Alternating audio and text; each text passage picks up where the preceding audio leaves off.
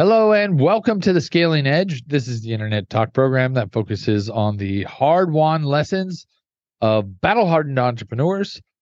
Uh, guests are here to give you one or two pieces of value that you can take away to scale and uh, to scale your business or your life. We have Jamie today. Jamie provides a service that is unfortunate and necessary, and he can help you prepare in case of a divorce. Nobody wants to think about it. It's not fun. Prenups occur and all that stuff. But what happens when you're a business owner, you're running a company, and things don't work out with your marriage? Do you have a new partner? Is somebody on your board telling you what to do, dictating policy? We're going to find out today. I am your host, Michael Brooks. Max is here. Oh, yeah. Excited to be here. Yes, Max is. This is a subject Max wants to know a lot about because he wants to help people. He wants to help people protect themselves. Jamie Lima, thank you for being a part of our program. Thank you for being on the Scaling Edge. We appreciate it. Can you tell us a little bit about how you became an expert in this field? Thank you for having me. I, I appreciate the the time. Yeah, absolutely. I, I unfortunately went through a pretty devastating divorce of my own back in 2017, and you know it took about a year or so to get through that, and it was very very challenging and and at, I'm I'm by trade I'm a certified financial planner. I've been one for for years. I've been a financial planner for almost 20 years now. And even as a financial planner, there were some financial mistakes that I made and some decisions that I made in my own divorce, which I, looking back now, I'm like, oh, wow, why did I do why did I do that? And I decided uh, a short while thereafter that I was going to go out and get a designation called the Certified Divorce Financial Analyst designation to add to my toolbox, so to speak. And since then, I've been helping a lot of people, including a lot of business owners, navigate the nuance, financial nuances of their own divorce, and um, mostly stemming from my own experiences uh, personally. Um, yeah. So how did that how did that impact you? What was one? Sorry to hear about your divorce, but people don't get it. It's uh, it's better.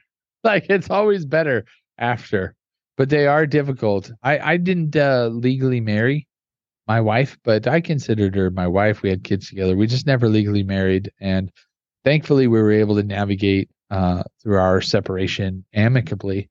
Um, and that was that was really wonderful. But it was uh, it still is very challenging. It's painful when you have emotions and external things that have nothing to do with business or assets that are like, well, now you have power and and this is painful um so it it becomes a real it becomes a real challenge and then when you but i've seen other horror stories. Like i've seen another guy who just provided for his family did really well and his wife just tortured him and she did nothing. I cannot say that about the woman i called my wife. She she she did a lot for our family and for our business so i was like okay let's be more than fair. But i've seen this this other guy who did not properly prepare get absolutely destroyed and it, it, just doesn't seem like there's a right balance. So i guess what's your thought? Should we outlaw marriage? Should people get married? Can you sell it? And i mean i'm i'm kind of being i'm, I'm being kind of serious because there's there seems to be a groundswell of movement going why should we have the government even sanction marriage at all I mean, when people argue for or against things like gay marriage, I'm like, you're, you're not really arguing for or against one thing or the other. What you're both arguing for is an omnipotent source that recognizes your existence as a as a unit. And do you really need that? Do people need that? And is it good for either party, or can you make a contract that says, here's how you're going to be taken care of in these types of scenarios? To where you can just bypass the the term marriage altogether? Yeah, it's a great question. I, and and as you you know the first first part of that question there, the first the, the thing that came to mind was for pretty much everything in your life, you need to have some level of education and experience to be able to formally do something, right? Like I even need to get I need, I need to go through training to be able to get a driver's license. Yet I can, you know, you and everybody, anybody else and your significant other can walk into a local facility, sign a document that gives you the license to marry without any formal training. And it's kind of like also like like having kids, right? Nobody tells you how to do this, how to do this stuff. I remember driving home with, you know, with our, our first child 35 miles an hour on the freeway because I was so panicked about about having that experience. And now I have another person I'm responsible for here. There was no training for that. I, I, think they they make you go through one exercise where they teach you how to you know put on a diaper and swaddle, but that's that's about it. So so I'm I'm all for. I, I think that's the that's the thing that's missing is that no one no one goes through any real training in preparation for marriage because you know it's all rainbows and butterflies and everything's going to be wonderful and i'm so in love and then 50% of the people that are walking this planet are going to get a divorce and then if and you the remarry and if you remarry it's going to be 70% and and even the married people they're they're stuck in a financial agreement a lot of some of them are have wonderful marriages and are very happy but my experience is that's a pretty small percentage. A lot of them are just there and they're like, ah, okay, or they're doing their own thing or what have you. And and yeah, there's no playbook. There's no love maps. There's no, hey, here's how instead of creating a, an agreement which uh, lawyers love a prenup it's like here's our marriage map. Here's how we can create a better union. Here's how we can be perfect with each other and support each other. And and and yeah there might be exit clauses one way or another but um it, it seems like the entire contract needs to be redone. Absolutely. And I, and I and on the flip side of that the if you think about the way that people disband their marriage through the through the court system and what have you it, you're, you're, it's a process and I, I say this all the time to the clients that i work with you're going through the gauntlet through the court system uh, that we call the co- the court system that is designed to process criminals.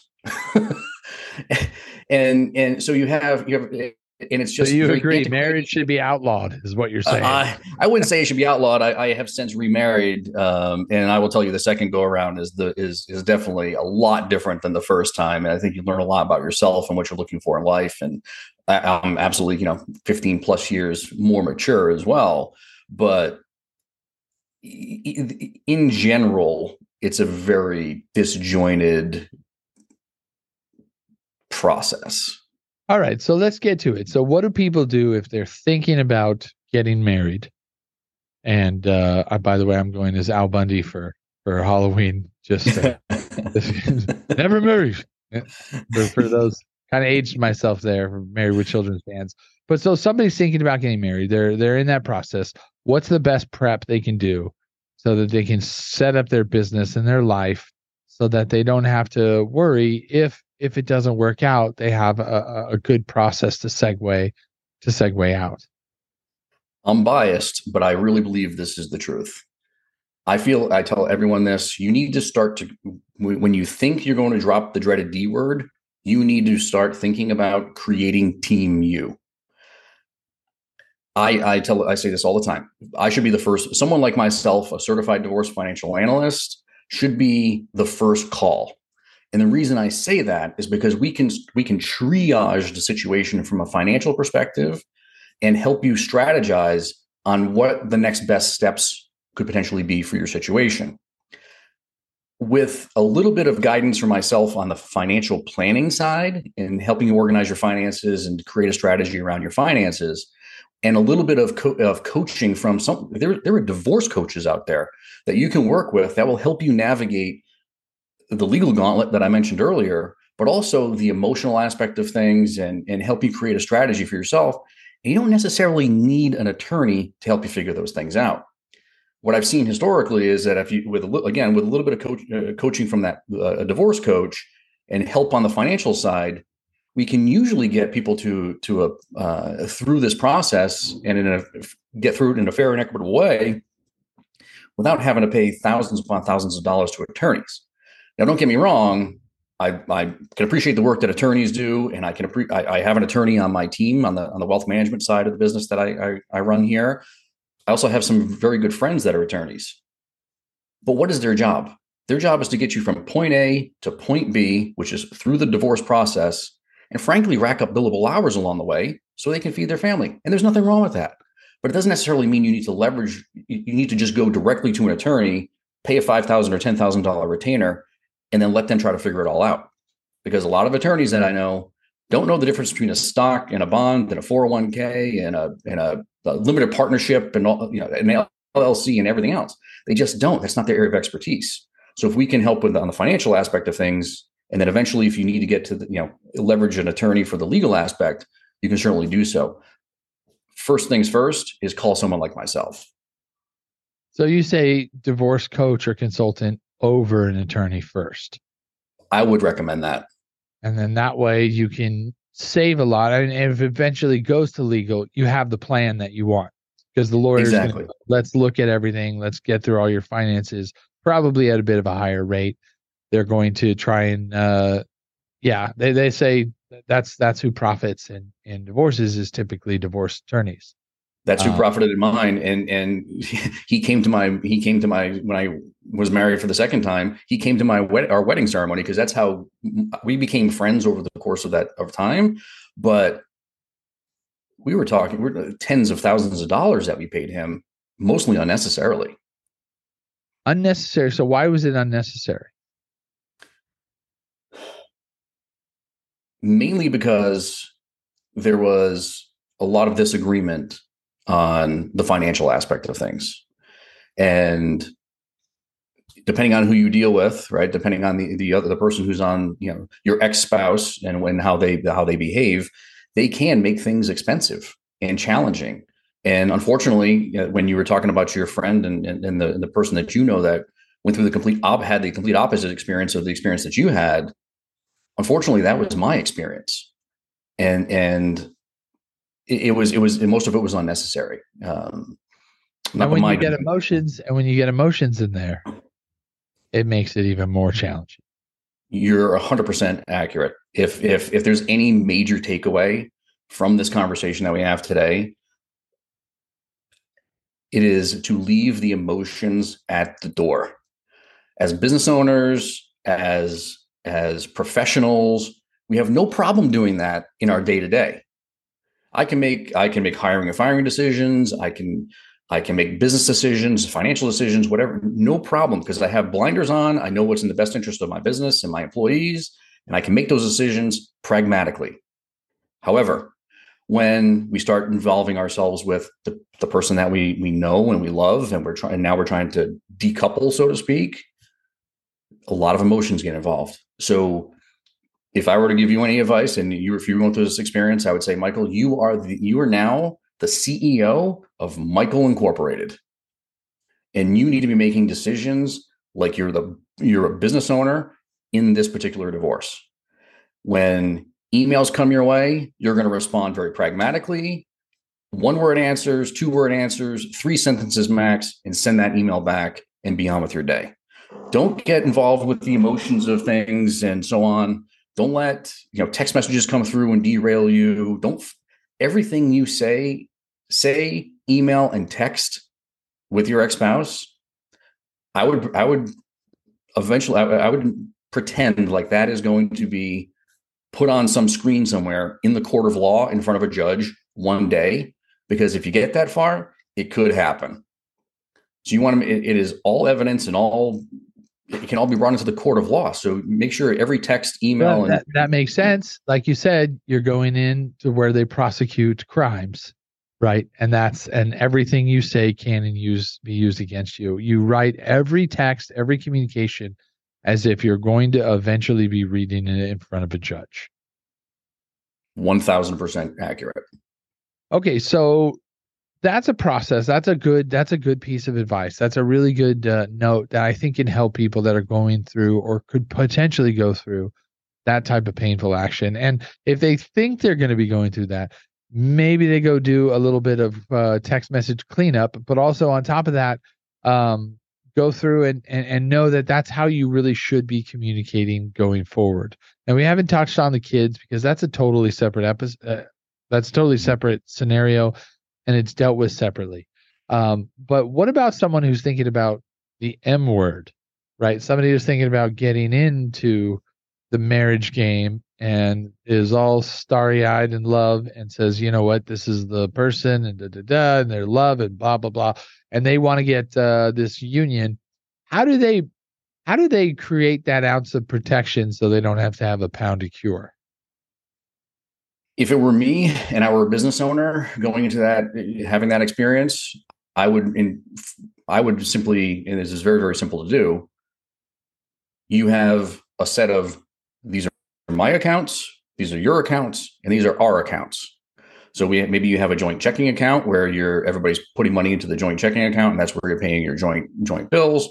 But the moment that you start to commingle money into joint and, and, you go from single name assets to joint name assets and you're commingling those and, and creating a community property scenario, that's when you can shoot yourself in the foot. That's that's the key. So I have an uncle that was married six times.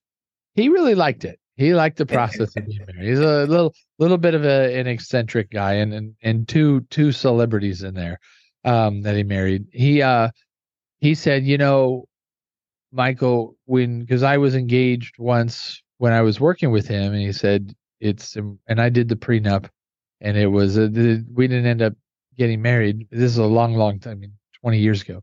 He said it's it's not even so much about the prenup. It's it's how you conduct yourself financially within the marriage. So the same thing you did, and I mean he's got more experience in getting divorced than you do by a wide margin.